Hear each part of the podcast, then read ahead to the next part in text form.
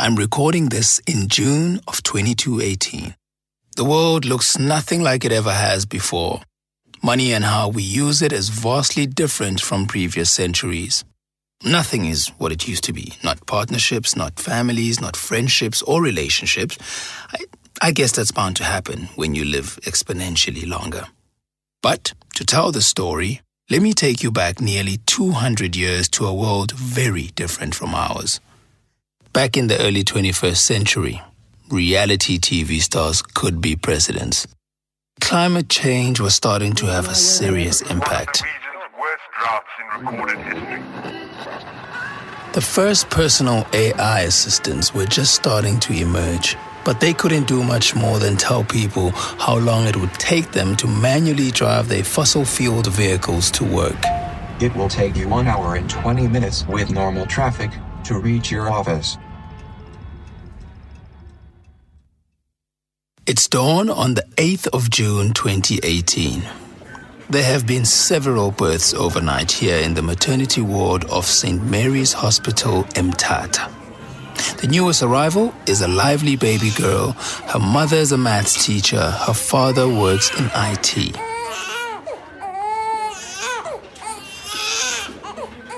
Her parents will call her Lisedi. Lisedi Ndaba. She's set to become the world's first 200 year old. And this is the story of how she got here. My name is Sam Gwenya. I'm a South African journalist and podcaster in 2218. And this is the 200 year old. Scientists predict that the first person to live to 200 may have already been born. Everything you hear in this podcast is based on current science and future forecasts by leading experts. As Sanlam turns 100 this year, they are looking ahead at what fundamental changes might take place in the world so that we can plan better for the future. Now, if you told someone all the way back in 2018 that the first 200 year old was already born, they would have thought you were crazy. Well, actually, that's not quite true. It would depend on who you were talking to. If you were sitting in Dr. Aubrey de Grey's lab in California, you would have heard that living to 200 was not only possible, but entirely probable.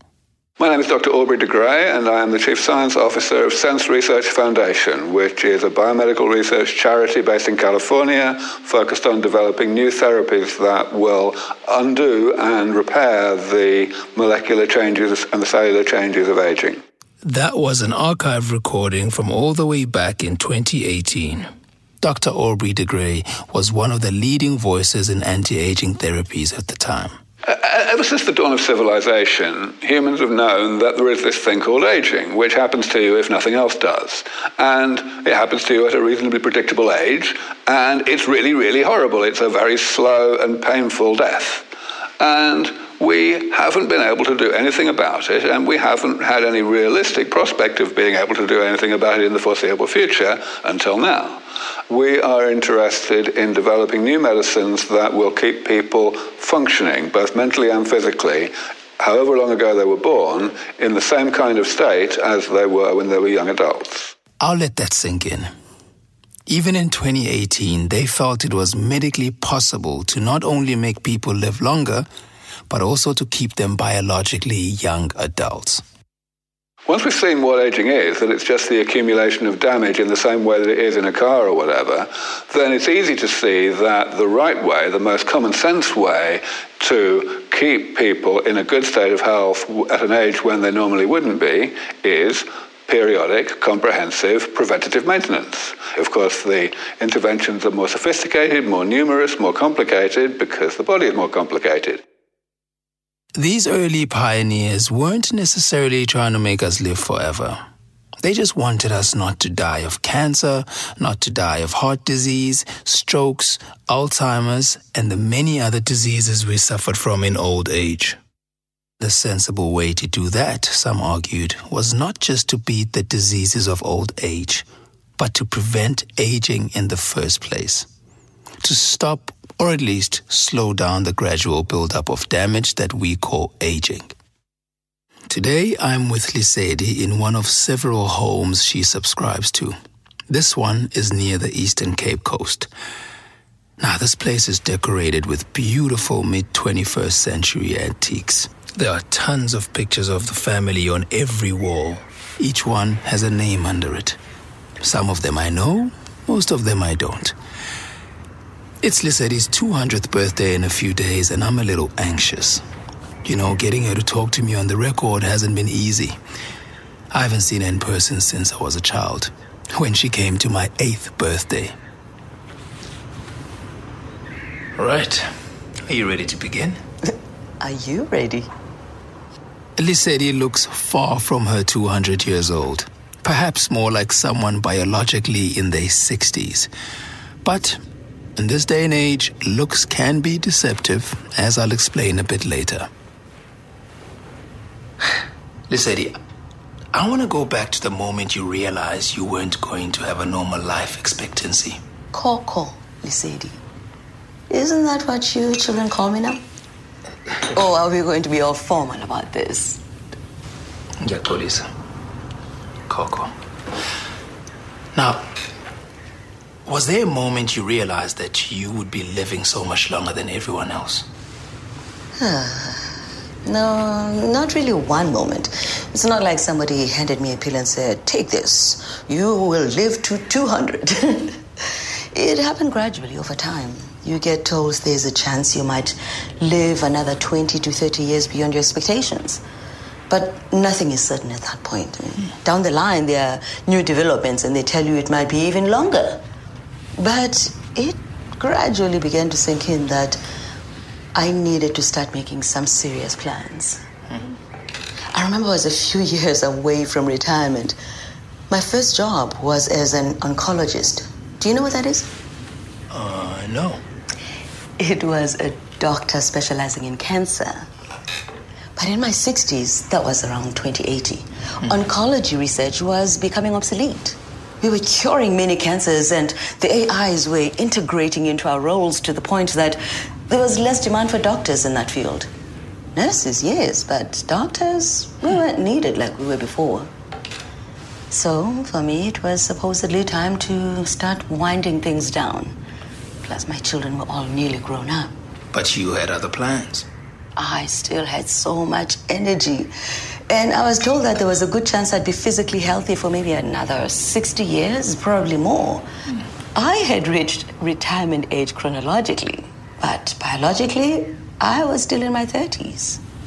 So, I took time off to travel the world. And why you? You know, what makes you the first 200 year old? Luck. if you want to call it that. and being foolish enough to take part in the early trials. I took care of myself, and I had an unfair genetic head start as well. Coco Lisedi is talking about a variant of the FOXO3A gene. If you lived to over 100 years old in previous centuries, chances are you had this. It meant that there was less damage to fix as I, as I aged. So while there were other people in those early trials too, something in the aging process tripped them up at some point. Hmm. I was the only one of that era that stuck around long enough to benefit from the next wave of therapies. So, w- what you're telling me is that you had a 10 or 15 year head start on the next oldest human being alive. What's her name? That, that woman in Malaysia? Yep, That- that's her. She's a bit jealous of me, I think. She's probably worried that nobody will remember the second 200 year old. and of course, you. You looked after yourself. Absolutely. You know, I ate right and I ran a lot. Every race and marathon I could find. I didn't think of it in terms of longevity at the time. I, I just enjoyed it. Wanted to improve my quality of life. Hmm. And, um, diet? I mean, did you did you eat something different to everybody else that maybe gave you a bit of a head start? Is there some secret recipe? No, not really. I just always ate sensibly. Being a doctor, I knew how important it was. But exercise and diet only gets you so far. Being healthy helped me stick around for the next wave of medical breakthroughs. I'm going back to 2018 again at this point. This is Dr. Aubrey de Grey explaining what he calls longevity escape velocity. This is how Lisedi got to be sitting with me today. So you could imagine someone who's aged, let's say, 60, and you give them these first generation therapies that I think we've got a good chance of developing in the next 20 years. And they won't be biologically 60 again in the sense of having the same amount of damage in their bodies um, until they're 90, let's say. But then the therapies don't work anymore because the difficult damage is not repaired by those therapies. So, what I'm figuring out is that the secret to our remarkable longevity seems to be just staying alive long enough to wait for scientists to find the next solution, and the next, and the next.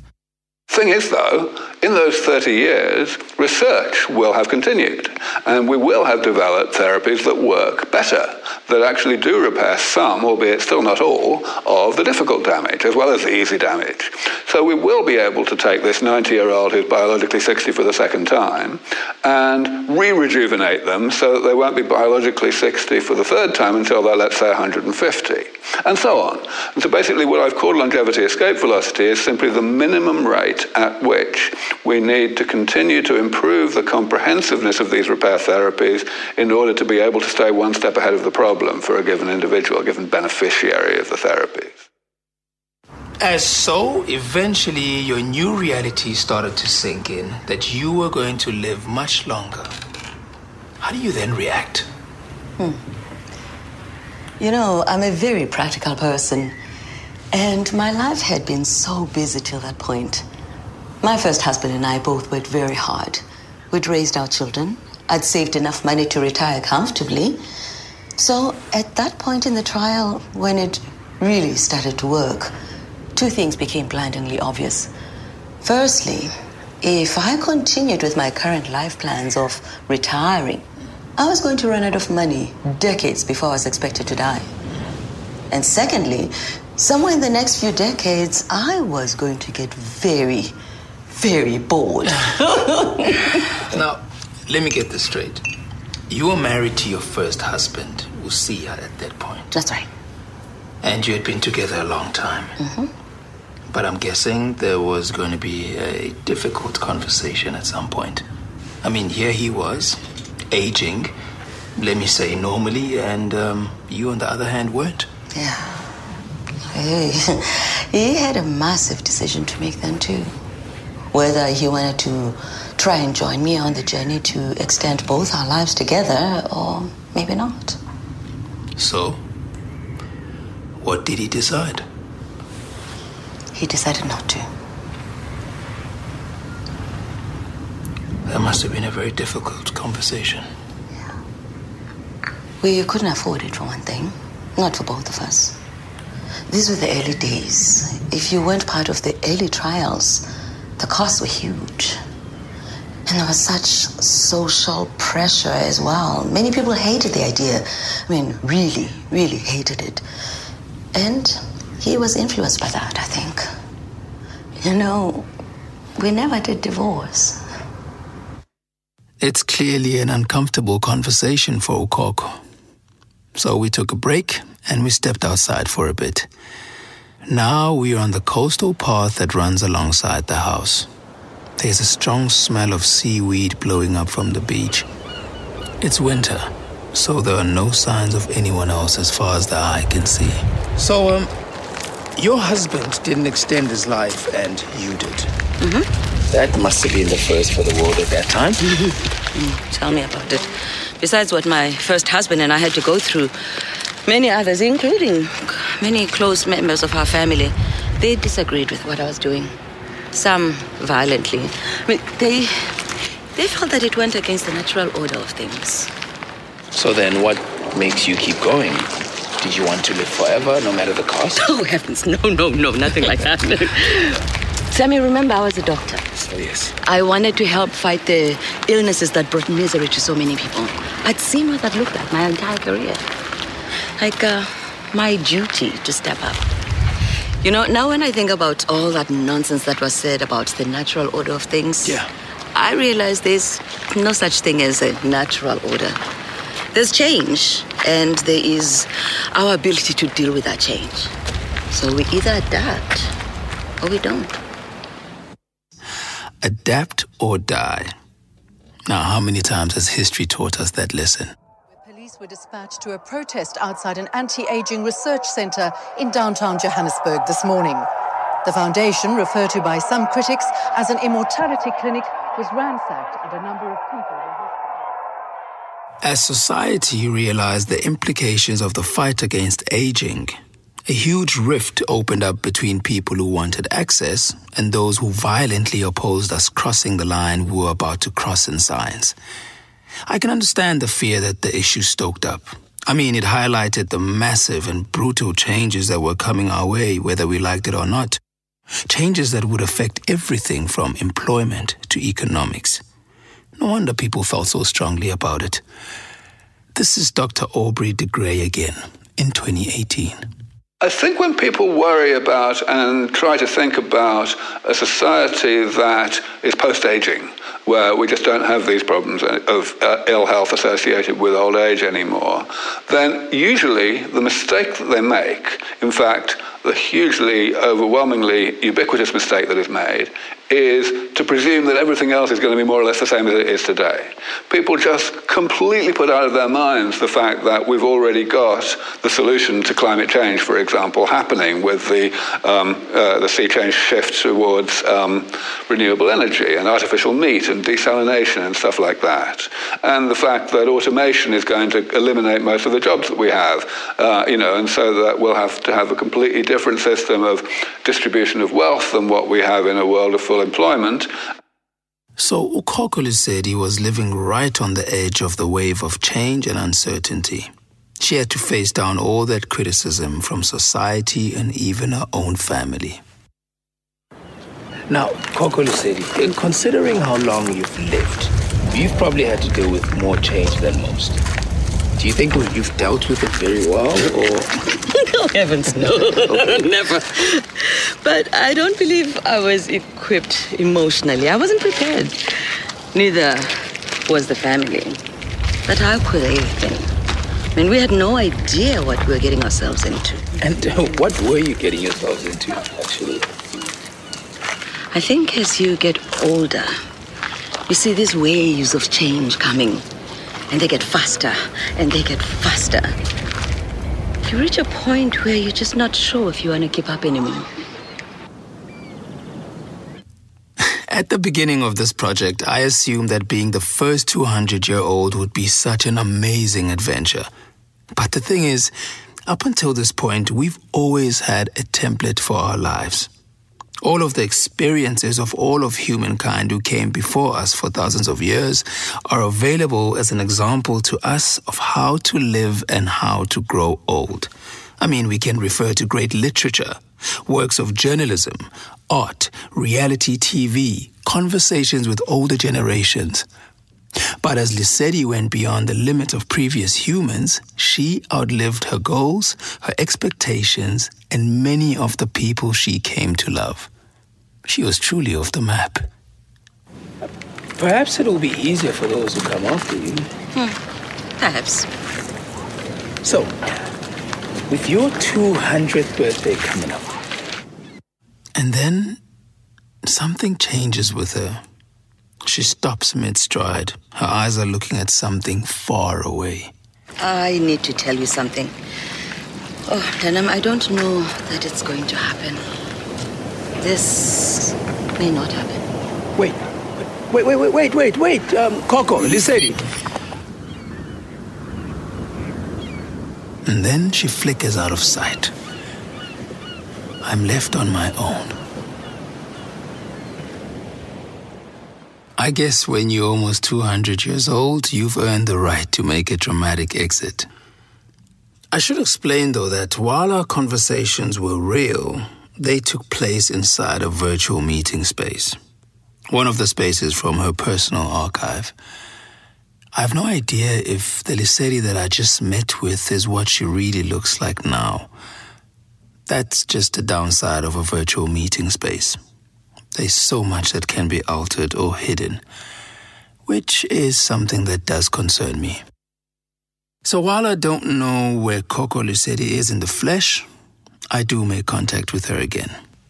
And what's clear is that while the world is expecting the birthday of the first 200 year old, that potential 200 year old may be having some doubts about it. In the next episode of The 200 Year Old, is it possible that Coco Lesedi won't live to see 200 after all? Can we talk about what you said at the end of our last conversation? I explore the financial dilemma of living to 200. The economic impact will be just like there's no way to describe it. If you're going to live forever, when on earth do you retire? Sam, take a tip from a very old woman. Make sure that you take a retirement at least every 30 to 40 years. How on earth could Lesedi afford it? She should have been completely broke 30 years ago. All that and more next time on The 200 Year Old. This podcast is brought to you by Sanlam. To subscribe, visit www.the200yearold.co.za. Everything you hear in this podcast is based on current science and future forecasts by leading experts. To find out more about the research that went into this episode, ask the 200 year old a question on Twitter at 200 year old. That's at 200 year old. If you like this episode, please rate it and leave a review on your podcast platform.